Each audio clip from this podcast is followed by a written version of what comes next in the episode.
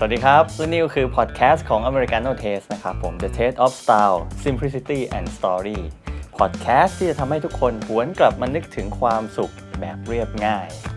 เรื่องราวดีๆ ที่สามารถเปลี่ยนชีวิตได้ และสไตล์ไม่ใช่แค่การเล่นแต่งตัวไปวันๆครับ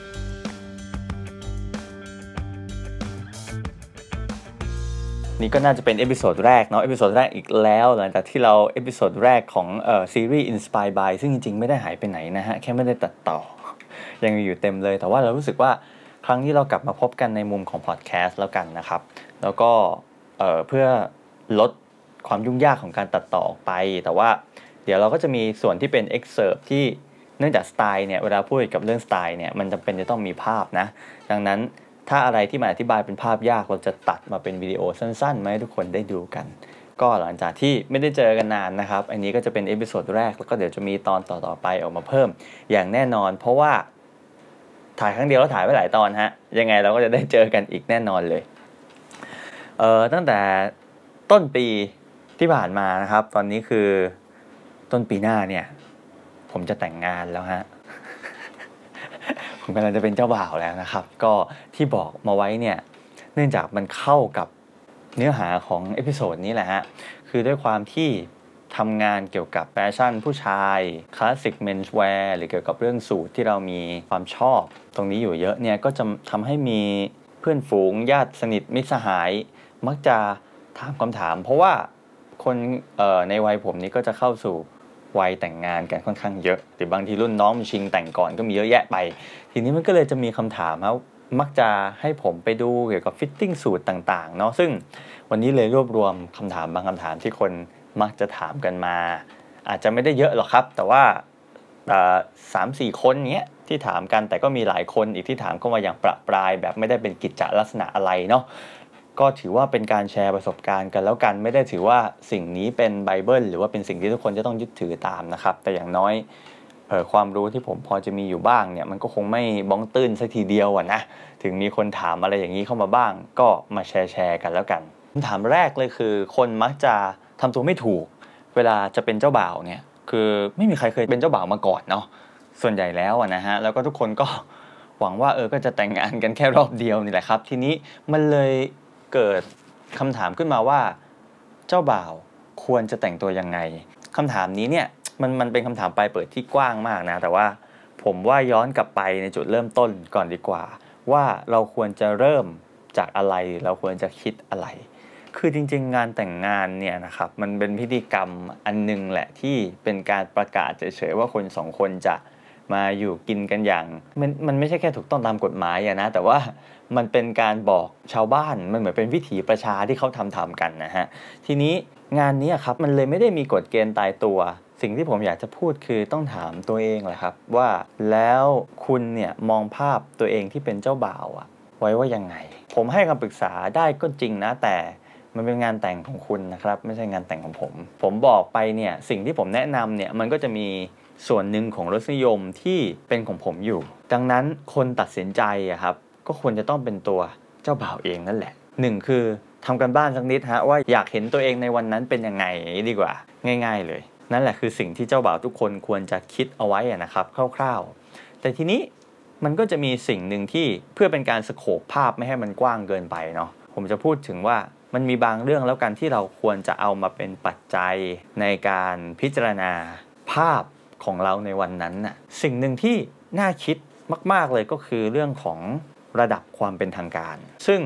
มันก็นำมาสู่คำถามถัดไปอะว่า แล้วสูตรเจ้าบ่าวอะมันมีอะไรบ้าง มันทำอะไรได้บ้าง ผมเลยรู้สึกว่าคนจำเป็นจะต้องมาทำความเข้าใจกับระดับความเป็นทางการนิดนึงเนาะแต่ระดับความเป็นทางการเนี่ยมันก็ผูกกับบริบทสังคมนะครับถ้าพูดง่ายๆเนี่ยคืออย่างเช่น บ้านเมืองเราเนี่ยไม่ได้เป็นบ้านเมืองที่จะต้องใส่สูตรไปทำงานกันอยู่แล้วเนาะความเป็นทางการก็น้อยลงอยู่แล้ว มันไม่ได้เหมือนกับทางญี่ปุ่นเกาหลีที่เวลาเราไปเที่ยวเนี่ยเราก็จะเห็น salaryman เต็มเลยใส่สูท pinstripe pinstripe เล็กๆด้วยนะก็คือ ไปเที่ยวครั้งหน้าก็อยากจะใส่ตามซะเลยอะนะเนียนๆกันไปแต่ว่าเราก็จะเห็นสิ่งเหล่านี้เป็นเรื่องปกติในบ้านเมืองเขา แต่ว่าเราอย่างเราขึ้น BTS ขึ้นรถเมย์เงี้ยก็ไม่ได้มีคนที่ใส่สูทไปทำงาน น้อยมาก แม้แต่ความแตกต่างระหว่างสูทกับแจ็คเก็ตเนี่ยคนก็ยังแยกไม่ออกเลยพูดอย่างนั้นเถอะ ซึ่งก็ไม่ใช่เรื่องผิดนะฮะทีนี้พอความเป็นทางการมันค่อนข้างน้อยเนี่ยครับคนเลยอาจจะละเลยเกี่ยวกับระดับความเป็นทางการกันไปผมเลยอยากจะพูด ง่ายๆ สมมุติว่าเราย้อนกลับไปสู่บริบทบ้านเมืองที่ยึดเอาความเป็นทางการ เป็นที่ตั้งอยู่สูทนะครับ เป็นเครื่องแต่งกายที่ casual ที่สุดที่เจ้าบ่าวสามารถใส่ได้ มันก็จะนำไปสู่นิยามของศัพท์ที่มันอาจจะฟังดูเนิร์ดนิดนึงนะ แต่ว่าถือว่าเป็น episode แรกก็ขอแชร์แล้วกันอย่างเช่นคำว่าสูตรกับแจ็คเก็ตเนี่ยต่างกัน คือคนหลายๆ คนเนี่ยเวลาอย่างเช่น สมมุติบอกเพื่อนเงี้ยเฮ้ยพรุ่งนี้มึงใส่สูตรมานะ อ่าบอกเออได้ได้ได้เจอกัน พอไปเจอมันในวันรุ่งขึ้น คือผมคาดหวังว่าไอ้เพื่อนคนนั้นนะครับ จะต้องใส่แจ็คเก็ตและกางเกงที่ตัดมาจากผ้าเดียวกัน สีเดียวกัน เหมือนกันเป๊ะเลยแต่ที่คนส่วนใหญ่เข้าใจเนี่ยเขาจะเข้าใจว่าสูทเนี่ยไม่จำเป็นจะต้อง match กันทั้งกางเกง และก็แจ็คเก็ตคือท่อนล่างกับท่อนบนไม่เหมือนกันก็ได้ แต่ท่อนบนเนี่ยจะต้องเป็นรูปแบบ ของแจ็คเก็ตที่มี pattern อย่างอย่างสูทที่เราเห็นเห็นกันนะครับ garment ที่มี pattern แบบเนี้ยเราจะเรียกมันว่าสูททั้งหมด ซึ่งจริงๆแล้วสูทเนี่ยนะมันจำเป็นที่จะต้อง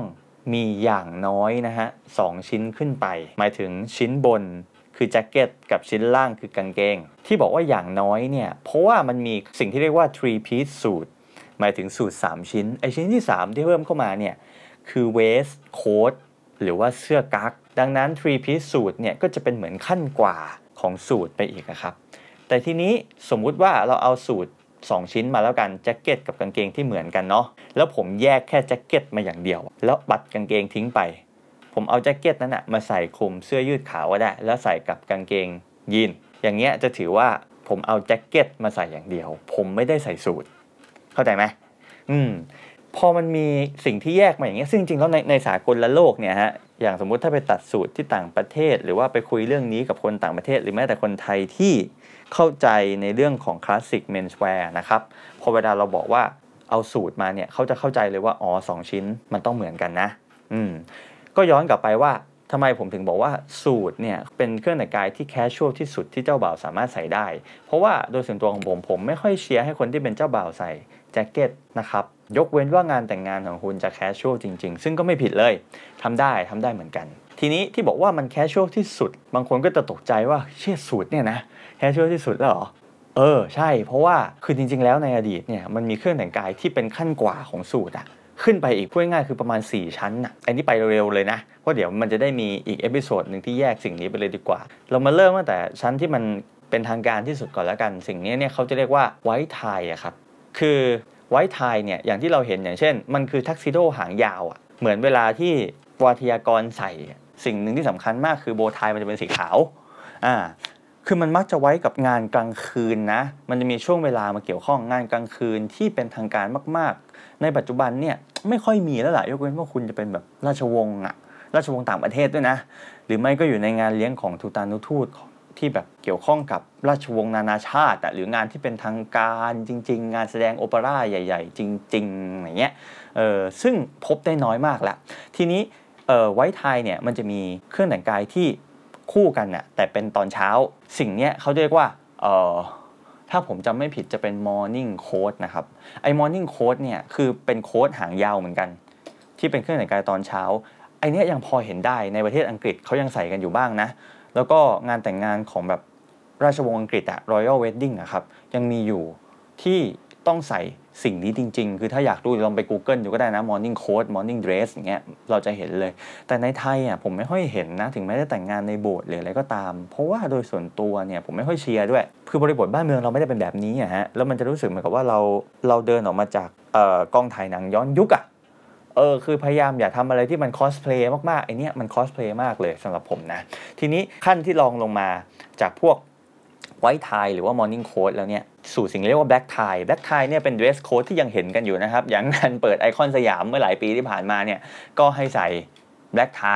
ซึ่งทีนี้ black tie เนี่ยคนมักจะเข้าเข้าใจผิดว่า เฮ้ย tie สีดำเหรอ ไม่ใช่นะ black tie เนี่ยคือใส่ทักซิโดนะครับ ซึ่งทักซิโดเนี่ย พูดง่ายๆคือมันคล้ายๆกับ white tie แต่ตัดสั้นนะแล้วก็เปลี่ยนจาก bow tie สีขาวเป็น bow tie สีดำทักซิโดไม่ใช่สูทดำนะเดี๋ยวตรงนี้เราค่อยมาลงรายละเอียดกันลึกๆอีกที แต่ทักซิโดเนี่ยครับมักจะเป็นงานกลางคืนนะ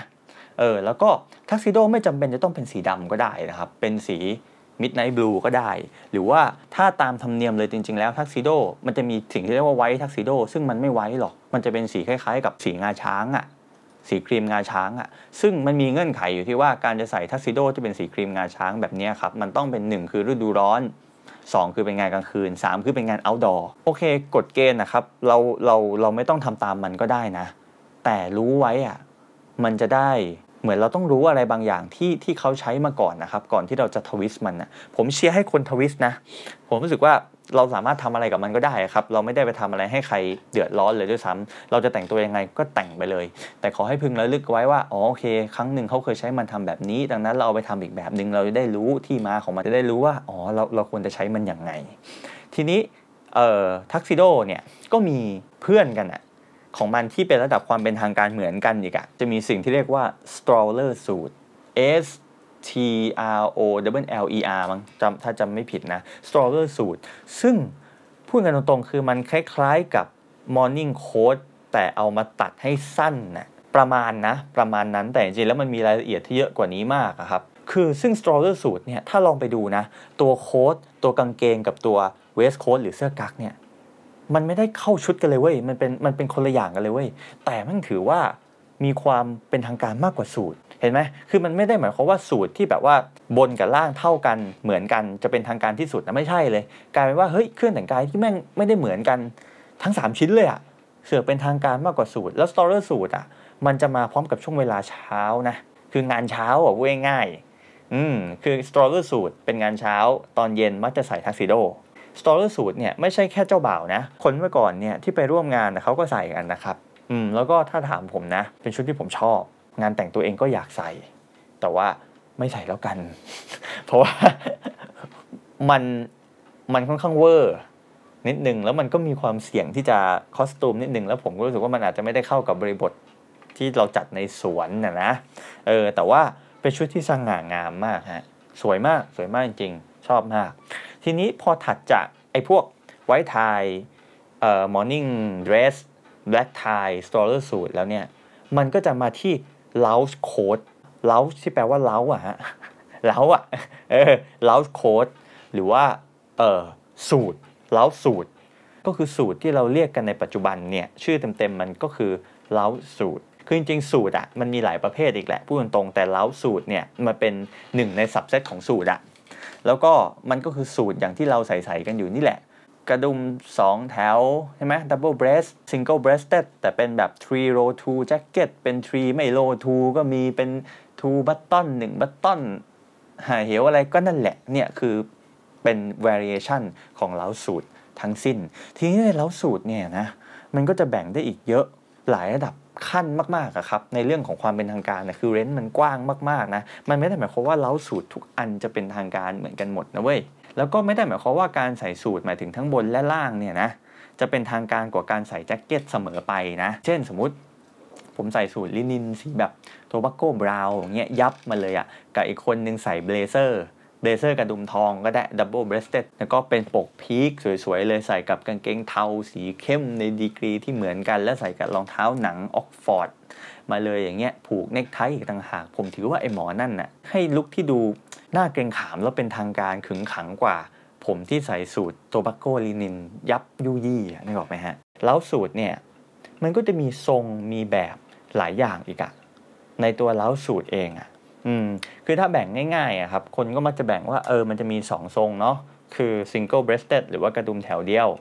กับ double breasted หรือว่ากระดุม 2 แถว ส่วนใหญ่แล้วสูตรผู้ชายเนี่ยก็จะมีอยู่แค่ประมาณนี้แหละ กระดุมแถวเดียวเนี่ยก็คืออย่างที่เราเห็นกันอยู่แล้วคนส่วนใหญ่ใส่กันนะฮะก็คือเป็นกระดุมแถวเดียวที่อยู่ตรงเส้นกลางอกหรือว่า breast line แล้วก็ไอ้ variation ของกระดุมแถวเดียวเนี่ยมันจะมีตั้งแต่ 1 เม็ด 2 เม็ด3 เม็ดไอ้1เม็ด2เม็ด3เม็ดเนี่ยถามว่ามันมีระดับความเป็นทางการที่ต่างกันไหมอย่างเงี้ยจริง ๆ มันมีผลในเชิงแพทเทิร์นนะ3เม็ดที่เป็นแบบสิ่งที่เขาเรียกว่า three row two อย่างเงี้ยก็จะเป็นสูตรที่ได้รับความนิยมอยู่ในตอนนี้แล้วก็คือ 3 เม็ดแต่ติดเฉพาะเม็ดที่2เออหรือแบบ three ไม่ row two ก็มีนะ ก็คือทรีโรตั้งแต่วันเลย แต่ว่าก็ติดเม็ดที่ 2 เหมือนกัน ก็จะเป็นสไตล์อังกฤษอันนี้ก็มีเหมือนกัน ซึ่งสำหรับผมนะ ในเรื่องของความเป็นทางการนะครับ มันก็มีผลแหละแต่ เอาจริงแค่คนใส่สูตรแล้วโดยเฉพาะในบ้านเมืองของเราที่ไม่ได้เป็นบ้านเมืองที่เป็นทางการขนาดนั้นน่ะ อยู่ๆคนคนหนึ่งที่ไม่ได้ใส่สูตรเลยในชีวิตประจำวันเนี่ยเอาเครื่องแบบที่คล้ายสูตร หรือว่าใส่สูตรอะพูดง่ายๆใส่เข้ามาปั๊บหรือแม้แต่เขาใส่แจ็คเก็ตแล้วเนี่ยนะมันก็ดูเป็นทางการแล้วแหละ แต่ถ้าสมมติลงลึกเข้าไปอีกเนี่ย อย่างเช่น กระดุมแถวเดียวที่เป็น 1 เม็ดเนี้ยสำหรับผมนะ มันมักจะมาพร้อมกับ ทักซิโดแล้วก็มันมักจะมาพร้อมกับปกที่เป็นสิ่งที่เขาเรียกว่าพีคลาเพลหรือว่าปกแหลมอะมันก็จะแหลมออกไปถ้าเป็นกระดุม 1 เม็ดนะ ซึ่งทักซิโดเนี่ยเป็นทางการมากอยู่แล้วเนาะดังนั้นผมรู้สึกว่าคือถ้าคนตัดสูทเป็นกระดุม 1 เม็ดแต่เป็นสูทไม่ใช่ทักซิโดแล้วเป็นปก notch อะมันอาจจะได้แต่ผมไปไม่เป็นก็ถ้าทำอย่างนั้นก็ทำเป็นปก peak เถอะแต่ทีนี้พอเป็นปก peak แล้วเป็นสูทที่มันไม่ใช่ทักซิโดเนี่ยนะ ถ้าพูดกันตามตรงผมว่ามันดูลิเกไปนิดนึง คือสมมุติถ้าใส่พร้อมกับ tie ก็จะดูเป็นหนังย้อนยุคเลยอะซึ่งก็ไม่รู้ว่ามี configuration นี้ที่มีคนทำหรือเปล่านะแต่นั้นเราเราก็จะขยับมาว่า 1 เม็ดเนี่ยมันมักจะทำกับแจ็คเก็ตทักซิโดแหละอืมซะมากกว่าไม่ค่อยมี lounge suit ที่เป็นกระดุม 1 เม็ดในความรู้สึกผมเลยถ้ามีก็ไม่ใช่สิ่งที่ผม prefer อะคือคุณอาจจะชอบก็ได้นะ เราข้ามไปอีกอันหนึ่งแล้วกันคือเป็นกระดุม 2 เม็ดบ้าง กระดุม 2 เม็ดเนี่ยก็เป็นสิ่งที่ค่อนข้าง modern นะครับแล้วก็คนก็ให้ความนิยมมานานแล้ว ซึ่งกระดุม 2 เม็ดเนี่ยเขาก็ติดเม็ดบนเนาะเม็ดล่างไม่ติดถูกไหมคือกระดุม 2 เม็ดเนี่ยมันมันมันมักจะต่างจากกระดุม 3 เม็ดตรงที่ว่าพอเวลามันมีกระดุมแค่ 2 เม็ดเนี่ยมันทำให้เวลาเราติดกระดุมเม็ดบนอย่างเดียวเนี่ยครับตัว V อะครับหรือว่าสามเหลี่ยมจากคอเสื้อลงมามันจะลงมาได้ค่อนข้างลึกกว่ากระดุม 3 เม็ด ถึงแม้ว่าเราจะติดกระดุมที่ 2 ของกระดุม 3 เม็ดก็ตาม เข้าใจที่ผมพูดไหมเพราะว่ามันเป็นในเชิงโครงสร้างของการตัดแคนวาสข้างใน หรือว่าการที่ปกมันพับอะครับอืมตรงนี้มันจะเป็นเรื่องของเทคนิคแหละ แต่ส่วนใหญ่แล้วมันจะออกมาคือกระดุม 2 เม็ดเนี่ยมันจะทำให้ไอช่องสามเหลี่ยมนั้นน่ะที่เสื้อเชิ้ตเนคไทมันปรากฏออกมาครับ มันค่อนข้างจะเว้าลงมาลึกกว่า แล้วก็สำหรับผมมันให้ aesthetic ที่ค่อนข้างดู modern ดูโฉบเฉี่ยวดูสมัยใหม่ขึ้นมาหน่อย ซึ่งก็มีความเป็นทางการนะครับ แล้วก็สำหรับคนที่ชอบอะไรที่ค่อนข้างดู contemporaryการเลือกตัดสูตร กระดุมแถวเดียว แต่ 2 เม็ดในปกนอชนะ ผมว่าดีก็เป็นสูตรที่แนะนำ2เม็ดพอปกนอชใส่ง่ายเวลาติดก็กัดแค่ข้างบนบางคนก็ถามว่าปกพีคได้ไหมครับ ปกพีคหรือปกแหลมอย่างเงี้ยสำหรับกระดุม 2 เม็ดพอได้อยู่นะ สำหรับผมก็ยังโอเค เพราะว่านี่เราพูดถึงสูตรนะ ไม่ใช่ทักซิโดถ้าเป็นทักซิโดแต่กระดุม 2 เม็ดแล้วเป็นปกพีคผมไปไม่เป็นว่ะผมไม่แน่ใจด้วยว่าเขาทำกันไหม แต่ว่าถ้าเป็นสูตรนะ ไม่ใช่ทักซิโดเป็นเล้าสูตรแต่ตัดเป็นกระดุม 2 เม็ดและปกพีคยังพอได้อยู่ แต่ในความรู้สึกผม ผมรู้สึกว่าปกพีคอะมันดูเรียกแขกยังไงบอกไม่ถูกคือ มันมีความเยอะของมันอยู่อะถึงแม้ว่า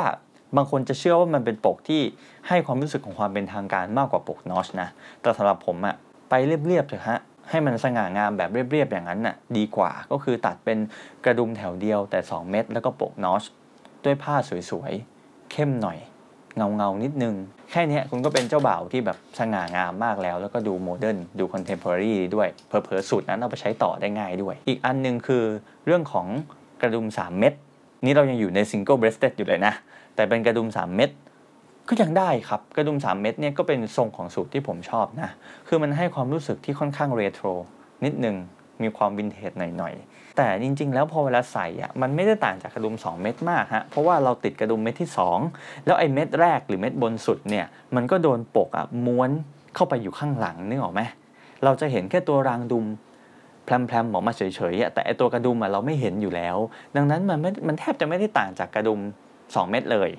อืมเพราะว่ากระดุมเม็ดสุดท้ายเราก็ไม่ติดอยู่เหมือนกันเนาะเราไม่ติดอยู่แล้ว แต่สุดท้ายแล้วเนี่ยมันจะต่างกันนิดนึงถ้าเกิดว่าคนที่อยู่กับสูตรมานานๆนะเขาก็จะพอมองออกแล้วก็พอมองออกออกแล้วเนี่ยมันให้ความรู้สึกหรือสุนทรียะที่ต่างกัน ตรงที่อย่างที่กล่าวไปแล้วคือกระดุม 3 เม็ดที่ติดเม็ดตรงกลาง เม็ดที่ 2 หรือที่เราเรียกว่า three row two เนี่ยสามโรสองเนี่ยนะคือไอตัวเวลามันโรแล้วเนี่ยไอตัวสามเหลี่ยมตรงนั้นน่ะมันก็จะ มักจะดีกว่า มันมักจะไม่ลึกเท่ากับตัวที่เป็นกระดุม 2 เม็ดซึ่งก็ไม่ได้ผิดอะไร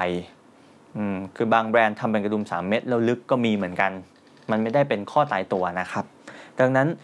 เอ่อข้อดีของไอกระดุม 3 เม็ดเนี่ยคือพูดง่ายๆเกิดสมมติบางวันคืมอกคืมใจอยากจะมีความรู้สึกเหมือนเอ่ออยู่ในหนังย้อนยุคขึ้นมาเงี้ยเราก็ติดเม็ดบนซะด้วย ก็กลายเป็นเราติด 2 เม็ดบนแล้วเม็ดล่างทิ้งไว้ ก็ทำให้สามเหลี่ยมมันตื้นขึ้นไปอีก แต่มันก็ดูมีความ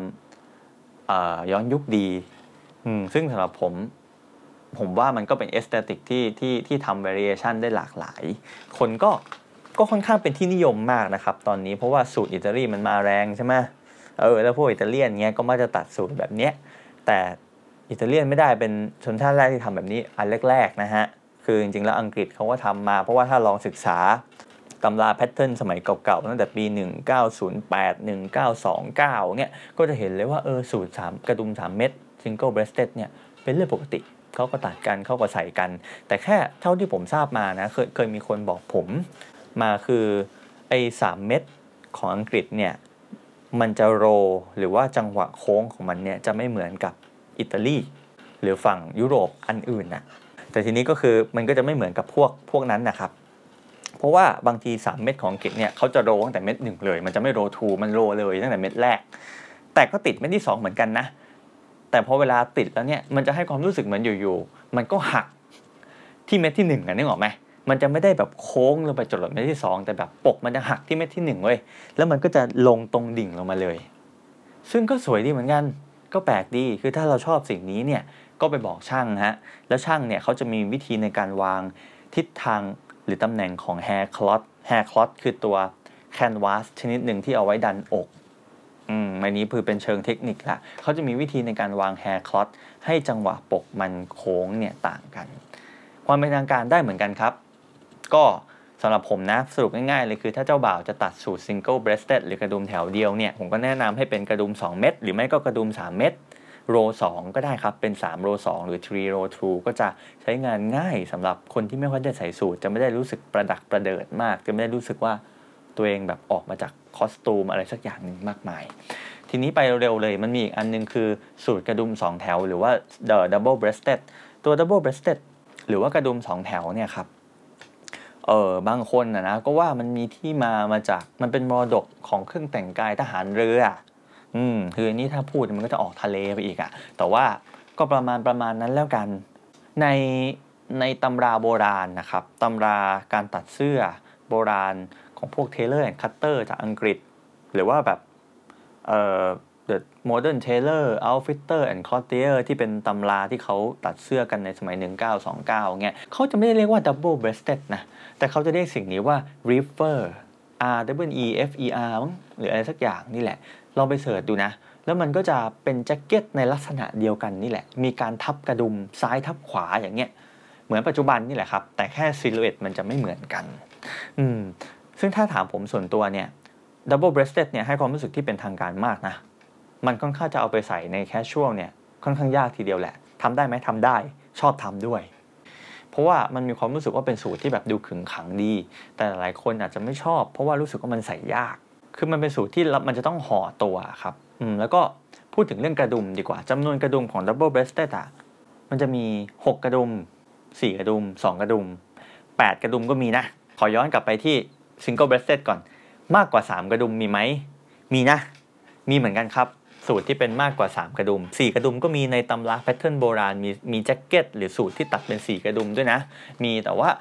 ไอเนี้ย พอมันแหกโค้งจาก 3 ไปอะมันจะดูเริ่มเริ่มมีความรู้สึก casual ละมีความเป็นยูนิฟอร์มมากขึ้นละซึ่งสำหรับ lounge coat หรือว่า lounge suit เนี่ยผมว่า 3 กระดุมเนี่ยน่าจะเยอะที่สุดที่เราจะมีกระดุมกันได้แล้วฮะสำหรับ single breasted แต่ถ้า double breasted เนี่ย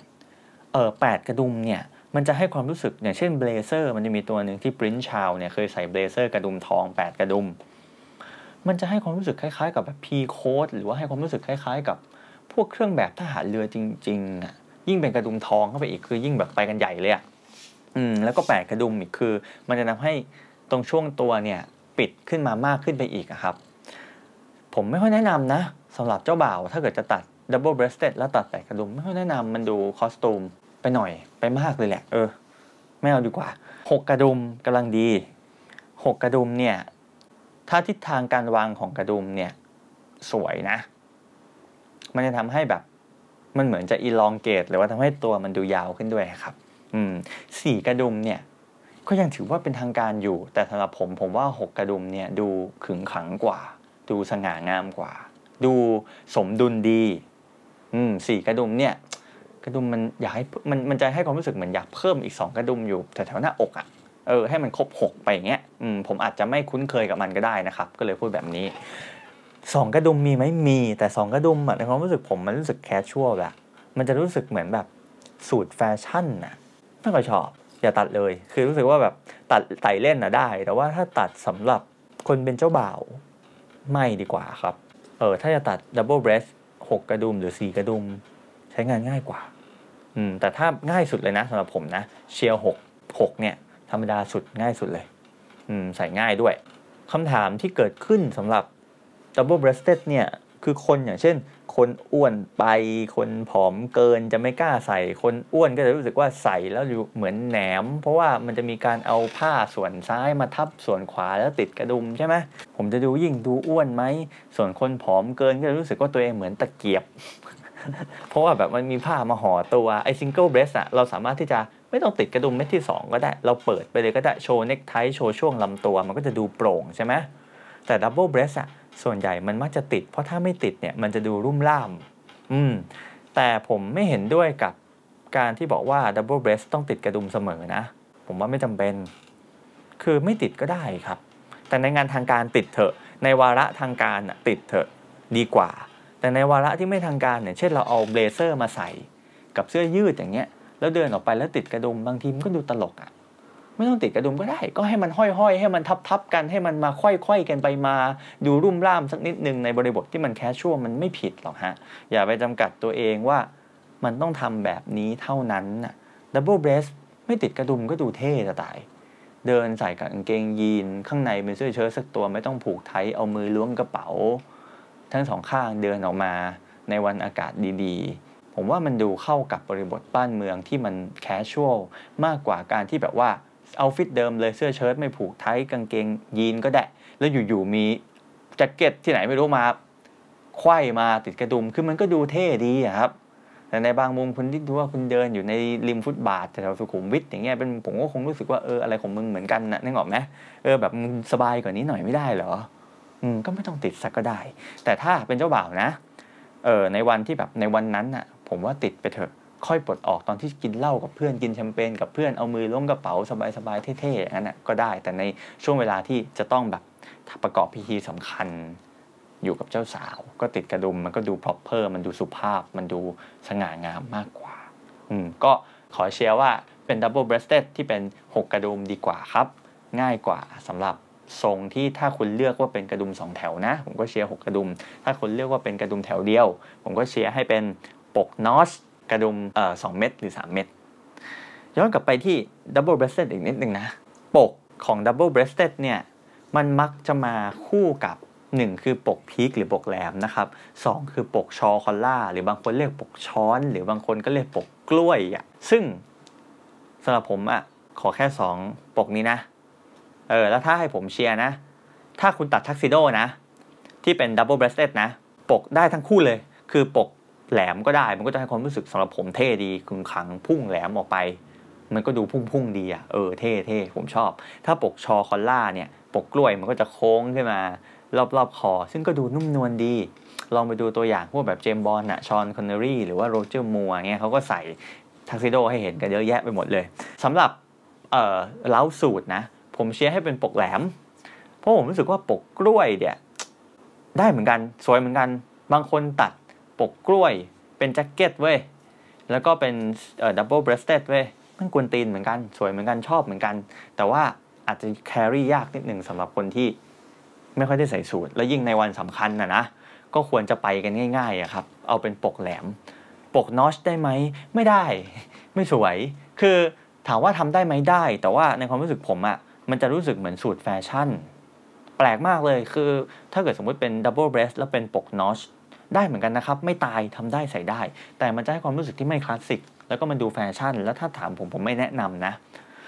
แต่อย่าเพิ่งดูถูกมันนะว่ามันมันเป็นแฟชั่นซะทีเดียว เพราะว่าย้อนกลับไปปี 1920 เนี่ย มันมีภาพ illustration อันหนึ่งที่เป็นปก notchและเป็น double breast เว้ยและเป็น silhouette ที่ slim มาก ดังนั้นแบบคนในยุคสมัยนั้นนะก่อน 1930นะเขาใส่เสื้อที่ slim เหมือนกันนะ เออ slim แบบ modern เลยอะ แล้วก็ดันเป็นปก notch ที่อยู่บน double breast อีกอะแปลกมาก อืม แต่หลังจาก 1930 ก็ไม่มีใครทำอย่างนั้นมาเลย ดังนั้นผมแนะนำว่าก็เป็นปกแหลมนะครับ ปก peak สำหรับ double breast 6กระดุม ถ้าเลือกเป็นทรง single breast ก็เป็น 2 กระดุม หรือไม่ก็ 3 กระดุม และเป็นปก notch นะ อืม แล้วก็อีกอย่างหนึ่งขอแนะนำสมมติสุดท้ายละ ถ้าเป็น single breast ถ้าในวันนั้นถ้าเป็นไปได้นะครับ แล้วก็อยากจะรู้สึกว่าแตกต่างจากแขกเหรื่อคนอื่น ไม่ใช่แตกต่างในเชิงสีสันนะ แต่แตกต่างในเชิงของทรงและความสง่างามอะ่ะผมอยากให้เจ้าบ่าวใส่เสื้อกั๊กอืมตัดเป็น three piece suit ซะ ในสีกรมท่าเข้มๆหรือว่าสีเทาเข้มๆที่ตัดด้วยแบบผ้าวูดีๆอะครับเงาๆหน่อยอะตัดเป็น three piece suit ซะในวันนั้นน่ะแล้วคุณก็ใส่กับเสื้อเชิ้ตขาวกริบๆสักตัวเนคไทเงาๆสักอันหนึ่ง มี pocket square สีขาว แล้วก็มีเอาดอกไม้มากลัดที่ Milanese buttonhole ตรงปกของคุณน่ะแค่นี้มันก็ elegant มากๆแล้ว แล้วก็คุณก็สามารถที่จะเอาสูตรตัวเนี้ยถอดเสื้อกั๊กออก แล้วก็ไปใส่กับงานอื่นได้ แต่ในวันสำคัญของคุณนะ่ะคุณก็ใส่ที่มันเป็น 3 ชิ้นจ้ะมันก็ดูสุดยอดมากๆแล้วอะ่ะอืมเนี่ยก็คือเป็นทรงสำหรับเล้าเล้าโค้ดนะที่ ก็มีประมาณนี้แหละฮะไม่น่าจะตกหล่นอะไรเนาะแต่ถ้าสมมติตกหล่นอะไรก็ขออภัยด้วย แล้วก็ถ้าเกิดผมมีการพูดวกไปวนมาอย่างเงี้ยก็ขออภัยด้วยนะครับ เป็นการทำพอดแคสต์ครั้งแรกเออที่ก็อยากให้มันออกมาเป็นธรรมชาติที่สุดแหละ ให้ฟีลลิ่งเหมือนกับเพื่อนคุยกันนะดังนั้นมันอาจจะมีการวกวนกลับไปกลับมาบ้าง มีการพูดอะไรที่ไม่สุภาพบ้างก็ขออภัยมี ไอเดียส่วนตัวมีความคิดเห็นของตัวเองที่ค่อนข้างจะเป็น strong opinion บ้างก็ขออภัยด้วยถ้าเกิดไม่เห็นด้วยนะฮะ เห็นด้วยหรือไม่เห็นด้วยยังไงก็คอมเมนต์กันมา แล้วก็ใน EP ต่อไป เราจะมาพูดเกี่ยวกับระดับความเป็นทางการที่ขึ้นอยู่กับสีของเจ้าบ่าวบ้างดีกว่า เพราะว่าเรื่องของทรงอย่างเดียวเนี่ยมันตอบไม่ได้หรอกว่าทางการหรือไม่หรือเหมาะสมแค่ไหนสีเนี่ยสำคัญ เดี๋ยวครั้งหน้าเนี่ยยาวคุยเรื่องสีกัน ก็ขอบคุณมากนะครับสำหรับที่รับฟังในครั้งนี้ก็เดี๋ยวเรามาเจอกันต่อไปในครั้งหน้านะ ขอให้ enjoy แล้วก็ขอบคุณมากที่รับฟังกันนะครับ ไว้พบกันใหม่ครับ